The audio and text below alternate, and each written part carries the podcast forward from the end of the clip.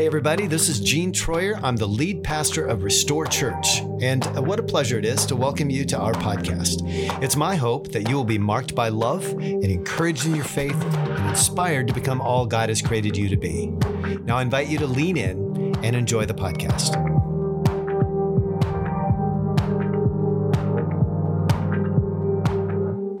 We've been in this series called Resistance for the last couple weeks and we've got uh, this week and next week to go. Uh, this is, uh, if you haven't read the book Live No Lies by John Mark Comer, uh, I would highly recommend it. There's a whole group of guys that are doing a men's book study right now that are in the middle of this, and uh, uh, I haven't been able to be a part of that, but from what I hear, there are some terrific conversations going on. And uh, those conversations are not at the surface level. They're actually getting deep in their conversation. And uh, it's, a, it's a beautiful thing when, uh, when we're able to do that as a group of people. So this week, uh, I want to talk to you about the flesh. The flesh. Um, I had to think about how do we resist the flesh? And I've been using words like uh, we're stepping into resistance with boldness, with, uh, with strength and we're doing so with humility. And that's all true, but when I think about the self that is evident in the flesh, I think we need to talk about words like determination. And these all kind of mean the same thing, but they're all applicable. Determination, uh, tenacity, and commitment. Because if you don't have commitment as you war against the flesh, as you war against yourself, you won't last very long. And so it's important to, uh, to do as Isaiah said. Isaiah chapter 50, Isaiah says something along the lines of, I set my face like flint. In other words, I have set myself like stone against what's coming against me.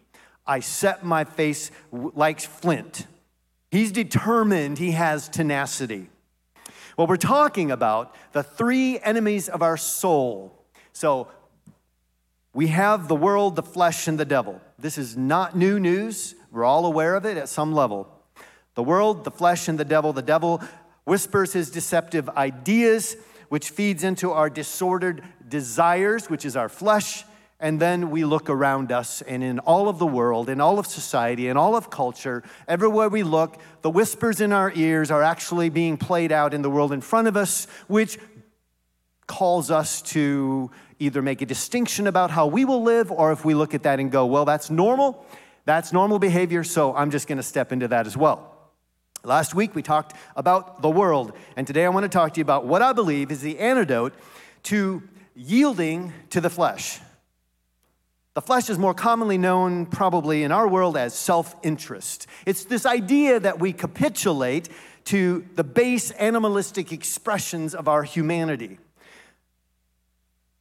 The flesh is this, uh, this propensity that you and I have toward uh, eh, trying to be independent of God. So we look at our own desires, our own wants and needs, and we say, I don't need God in that one. I'm going to just go after my own interests. And often that is to the detriment of our relationships with other human beings, our fellow humanity. We just put them on the shelf and say, well, there's nothing more important than my own self interest. And that is at the core of our leaning into what we're calling the flesh. So, how do we get beyond ourselves? How do we get beyond ourselves? How do we give instead of just being focused on getting? How do we open up our lives instead of closing our lives up and hiding behind walls? What are we to do? What are we to do? There's this tug of war between our soul and spirit, between our flesh and spirit. Like, we want what we want, but the spirit wants what he wants. The spirit is calling us to something more and our flesh is pulling the other direction and saying, hold on, but this is what you want. There's this tug of war that goes on inside of each and every one of us. And at times, it's more difficult than other times. But you all know what those things are in your lives that create a tremendous tug of war between what is good and what is evil, what is of the self and what is of the spirit. Well, I'm relieved on one hand because the Apostle Paul struggled mightily with this too. The Apostle Paul, who wrote so many books in the New Testament, we look at him as a prolific writer, as the, the launcher of so many churches and he is still human. He is still human like you and I. He still has this propensity toward giving himself to the flesh. In Romans chapter 7, he writes these words He says, I don't really understand myself, for I want to do what is right, but I don't do it. Instead, I do what I hate. I want to do what is right, but I can't. Have you ever said that? Man, I wanted to do the right thing, but I didn't do it. I want to do what is good, but I don't. I don't want to do what is wrong, but I do it anyway. So this morning, I want to give you uh, a few principles, a few guiding principles for, for how we come against the flesh. At the end of the service this morning, we're going to celebrate in communion.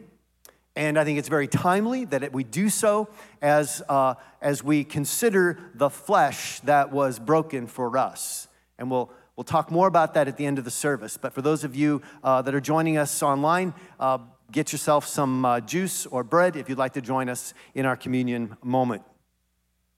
Turn with me, if you would, in your Bibles. If you have them, get on your phone, or they'll be on the screen behind me as well. But we're going to turn to Ephesians chapter 2 for just a minute. Ephesians chapter 2, starting in verse 1. Here's what Paul writes to the church in Ephesus uh, As for you, you were dead in your transgressions and sins. Okay, I love this.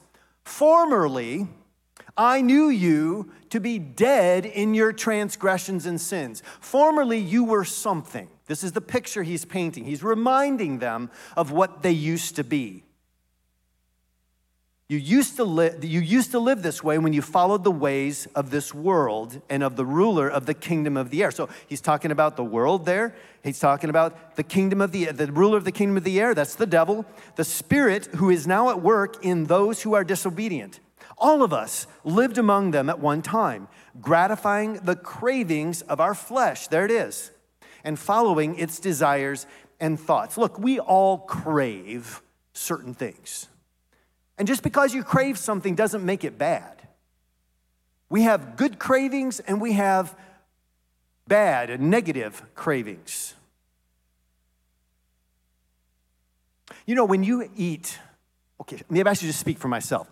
When I eat some really great food, think about what you've eaten recently. That is just like off the charts. Like, think about fresh strawberries just out of the garden. You're biting into them, you get this burst of flavor, this sensation.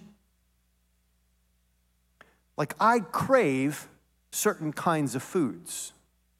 Now, that craving isn't necessarily bad, unless that craving becomes a thing that I cannot control unless that craving controls me instead of the other way around. We do this with all kinds of things that are pleasurable. We do this with food, with sex. We do this with porn. We do, don't we? All of these things that give us pleasure they are not necessarily good things. They give us a hit of dopamine, and serotonin can't keep up. These are chemicals made in our brain to try to keep us balanced, to keep us on the right, um, in the right uh, frame of mind, helping us navigate our cravings. If we capitulate to ourself, we will lean into addictions because we love that dopamine hit. And so if we sit in front of our computer screen and we go places we should never have gone, the hit that we get will often dip us into addictive behavior. if we don't control ourselves, if we don't control what, what our self is asking for, and we, if we don't lay it down, if we don't resist with everything we've got, we're likely going to head down a journey that we never intended to go down. So when we, uh, uh, this word unfettered is sort of what came to mind uh, when I was preparing this message unfettered submission. So it's like uh, with no resistance at all, we just give ourselves in, uh, to the flesh. And when we do this, it really is the basis for all kinds of rebellion against God. But not just that, it also points us to uh, materialism. Uh, we think about our ego, like egocentric is what I would call it. We become egocentric, it's like all about us. We tend to exploit people, we tend to be overly selfish. When we give ourselves to our fleshly inclinations, when we give ourselves to what the self wants, this is at the root of racism, sexism, uh, love of injustice, dis- despising the poor, neglecting the weak and helpless. You could go on and on and on. At the root, the root cause of much of the ills of this world is this propensity toward human beings loving themselves to the extent that they don't love other people, they don't love God. And they have, we have this um, uh, this broken vision, this broken experience of what it means to love. Paul writes to the Galatian church at length about some of this. And I love this idea in uh, chapter 6 of Galatians. He says, um, Whoever sows to please the flesh, from the flesh will reap destruction. Whoever sows to please the Spirit, from the Spirit will reap eternal life. So, sowing and reaping. This is, uh, he, was, he was writing to an agrarian society, and so they understood this principle of sowing and reaping. You plant corn, as a small kernel, and you'll get lots of corn if everything's healthy. You'll get lots of corn, a big stalk of corn with lots of uh, ears on that stalk of corn. We say things like, uh, when we think of sowing and reaping, we also say things like, well, what comes around goes around. What goes around comes around. What goes around comes around. You get what you pay for. Aren't those things we say about sowing and reaping? You get what you pay for. No pain, no gain. Garbage in, garbage out. Karma. We all know who she is. We understand cause and effect. We seem to understand that every action, for every action, there is a reaction. But what may escape us is that the reaction is always um, it is always uh, disproportionate to the action. The reaction is always disproportionate to the action. So, in other words, small compromises turn into big consequences. So, we're talking about the flesh, capitulating to the flesh, what the flesh wants. Small actions turn into big consequences. Look, I never have heard of anyone in all my conversations, I have never heard of one person who just woke up one morning and said, Today is the day I'm having an affair. Today's the day. Today's the day I'm going to sit in front of my computer and absorb porn for the very first time. No one does that. We take small, incremental steps that become really, really big steps in the end. We take small incremental steps, small decisions that we make that have huge consequences. And guess what? The saying, if it doesn't hurt anybody else, if my actions in the moment don't hurt anybody else, that's all good. See, what happens is those small steps over time, they impact everyone around you. You can hide it for a while. Maybe. But continuous giving in to the flesh means a heavy harvest of sorrow and pain. Now, the, the, the converse is also true. Making small decisions, right decisions, good decisions, over time multiply into tremendous blessings. It's like compound interest. You're going to invest, and over time, that builds and builds and builds. Investing in good things, investing in others, this is the direction that we as the people of God need and must. That's the journey that we must be on. Now, the tug of war that all of us experience in this, it's, it's inescapable, it's part of the human condition, but it doesn't need to be equally matched. So, what we're getting at this morning, what we're working to do is move the advantage. You know what happens? If I'm losing in a tug of war, I'm going to call for one of my friends, and he's going to come and he's going to pull on my side to try to weight it this direction so that I can win this tug of war. This is what we're doing with having this conversation this morning. We're, we're trying to weight the one side, the side that will pull toward the spirit and away from the flesh.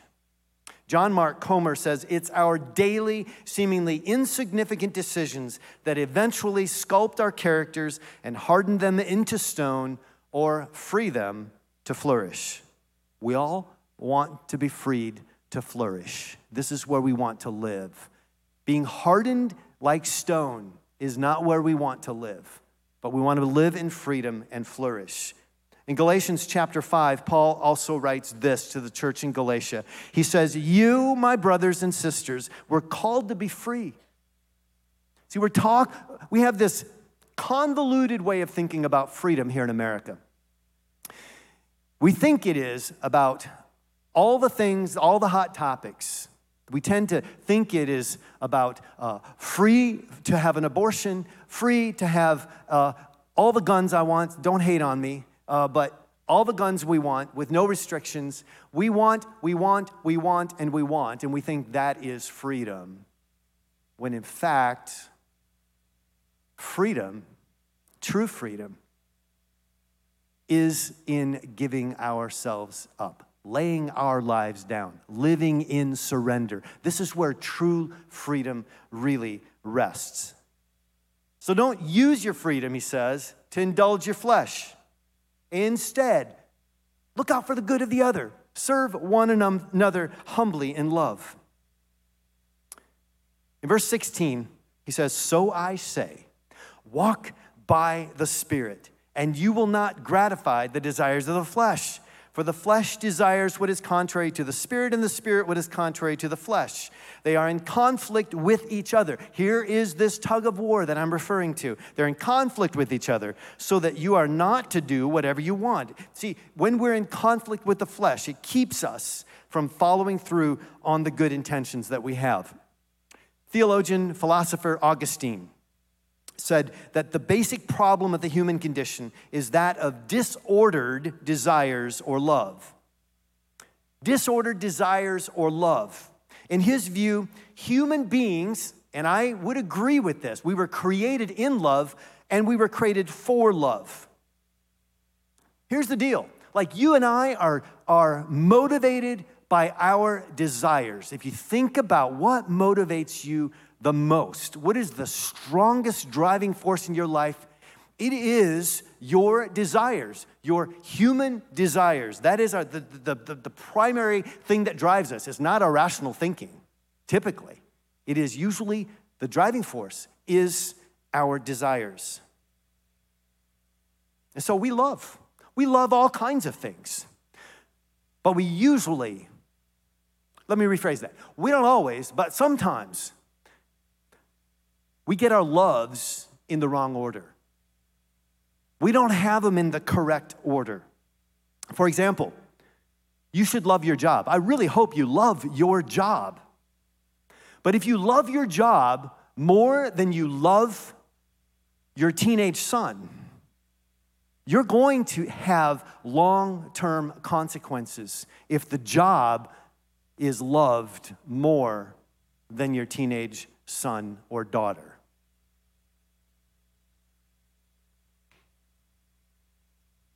We love our families. We love our children. But if you love your child, if you worship your child more than you worship God, there are long term consequences for that disordered love.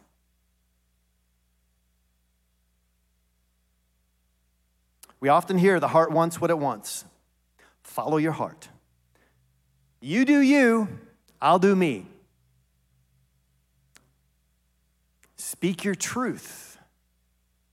And this famous one be true to yourself above all. Be true to yourself. See, you can say that because, um, and you can even maybe have lived that way at one point. Because historically, there was just this assumption in culture that we would be responsible, that you and I, humans, would all restrain the desires of our flesh. Like there was a, a restraint that was uh, society uh, accepted. There was a strength that was restraint that was uh, anticipated and expected. And today, though, today in 2022, it is more about exercising your rights. Follow the desires of your flesh, be true to yourself. So, if we're to follow our fickle hearts, which one do we choose? Is it the one that we um, that says, "I want something right now," or is it the one that will change its mind within the hour? If you're going to trust your heart, if you're going to follow your fickle heart, which one are you going to choose? Like, so, so all of you go to the grocery store sometime, unless you do like we did and just started ordering from uh, mobile ordering all the time. You've got to save a few bucks. You could do mobile ordering because you don't uh, stand in line in the grocery store like I have done, and I know you have before, where you stand in line, you're waiting to pay, and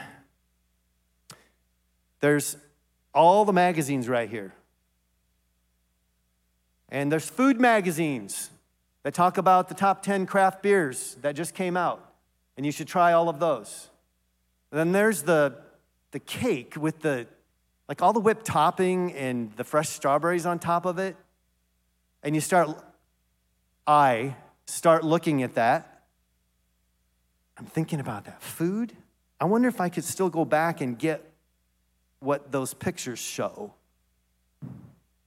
Well, on the other side are magazines with, well, Harry Styles and I don't know, what's that guy's name? Um, Ryan Gosling, like he's aging pretty well, 41 years old or something. Harry Styles, what is up with his old lady collars and pearls? Have you seen that? Surely I'm not the only one that's seen that picture. Like he showed up somewhere, some awards show, wearing a set of pretty pearls and a scalloped collar for on his shirt.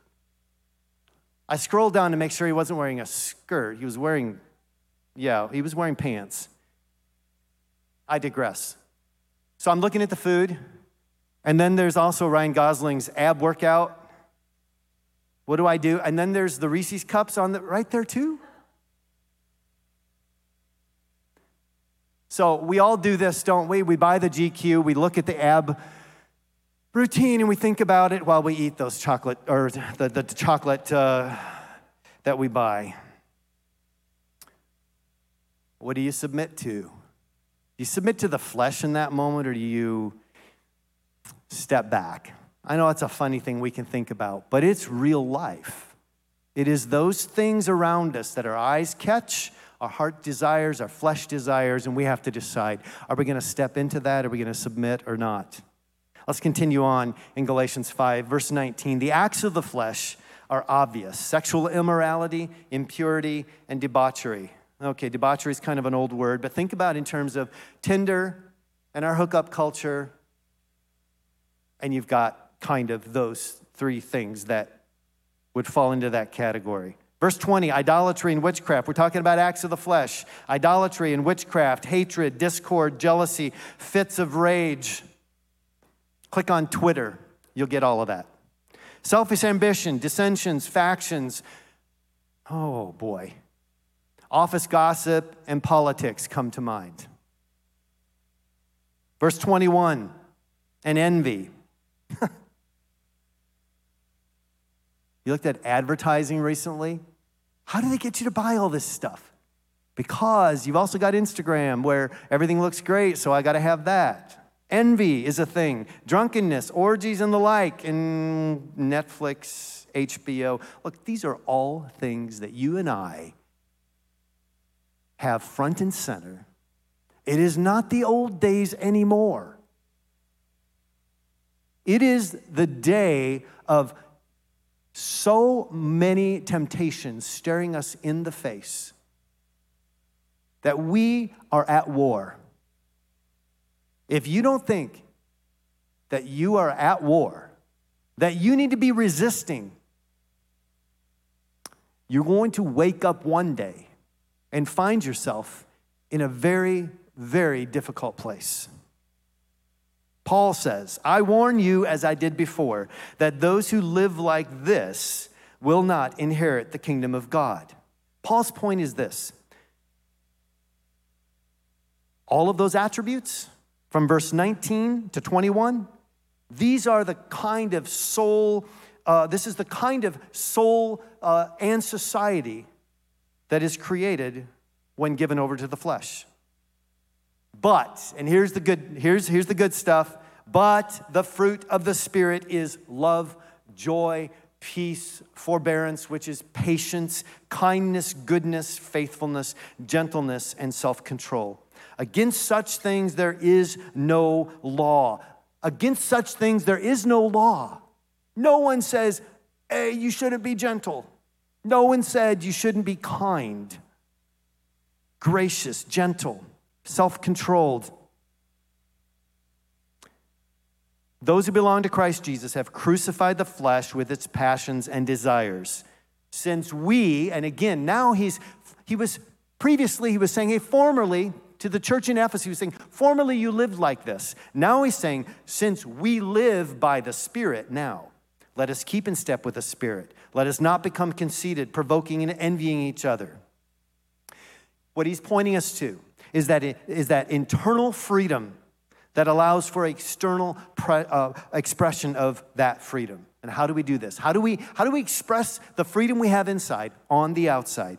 Well, there are a few things. Get a couple handles here. Filter every habit, every relationship, every thought. So run every thought, every relationship, every habit through these three filters. This question, these questions. Does this, and here we go again, farming, does this sow to my flesh or my spirit? Does this sow to my flesh or my spirit? Will this enslave me or free me? Does this allow me freedom or is this going to put me back in the box? Does this make me more animalistic? Does it make me more beastly? Does this, does this uh, what I'm about to do, does it uh, lower my standard? Or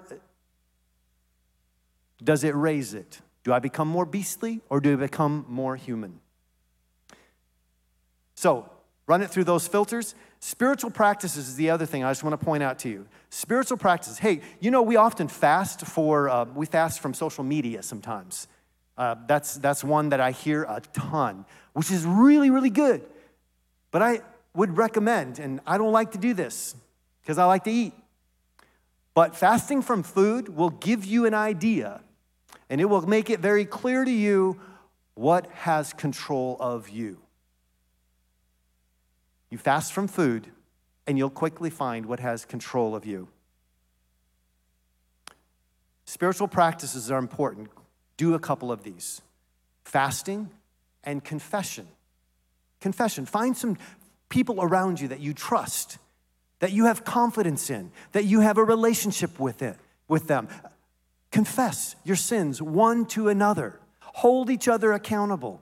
Fasting and confession will elevate your, um, your spiritual life. It will, um, it will help you in uh, the reverse of submission would be uh, leading your flesh instead of submitting to your flesh. So push the flesh down by fasting and confession. It's important that we would discipline our desires, curb some of our wants and needs, cultivate others, and experience the ability to resist the enemies of our souls the world, the flesh, and the devil. You know, ultimately, the way we fight, the way we resist and overcome our flesh, uh, I mean, we've talked about some actions we can take this morning. But ultimately, it's not about our willpower. It's not about how powerful we are ourselves. But we fight the flesh, we resist the flesh through the Holy Spirit's power. This is where the power resides. So I don't know. I mean, we're all human. And humans tend to be weak at times when we need to be the strongest. When we need to step up and say, Not on my watch, we sometimes want to just step back and see what happens. So I'm calling on all of us to step into these moments, to not depend on our own strength to resist, but to lean into other people, and most of all, to the Spirit of God that is really clear about His love for us, about His wanting to uh, come alongside us, to empower us. This is where our strength lies, is in the power of the Spirit. Thanks for joining us for today's episode. Please rate and review us on Spotify and iTunes and join us again for next week's podcast. We love you and pray blessing and peace over you and your family.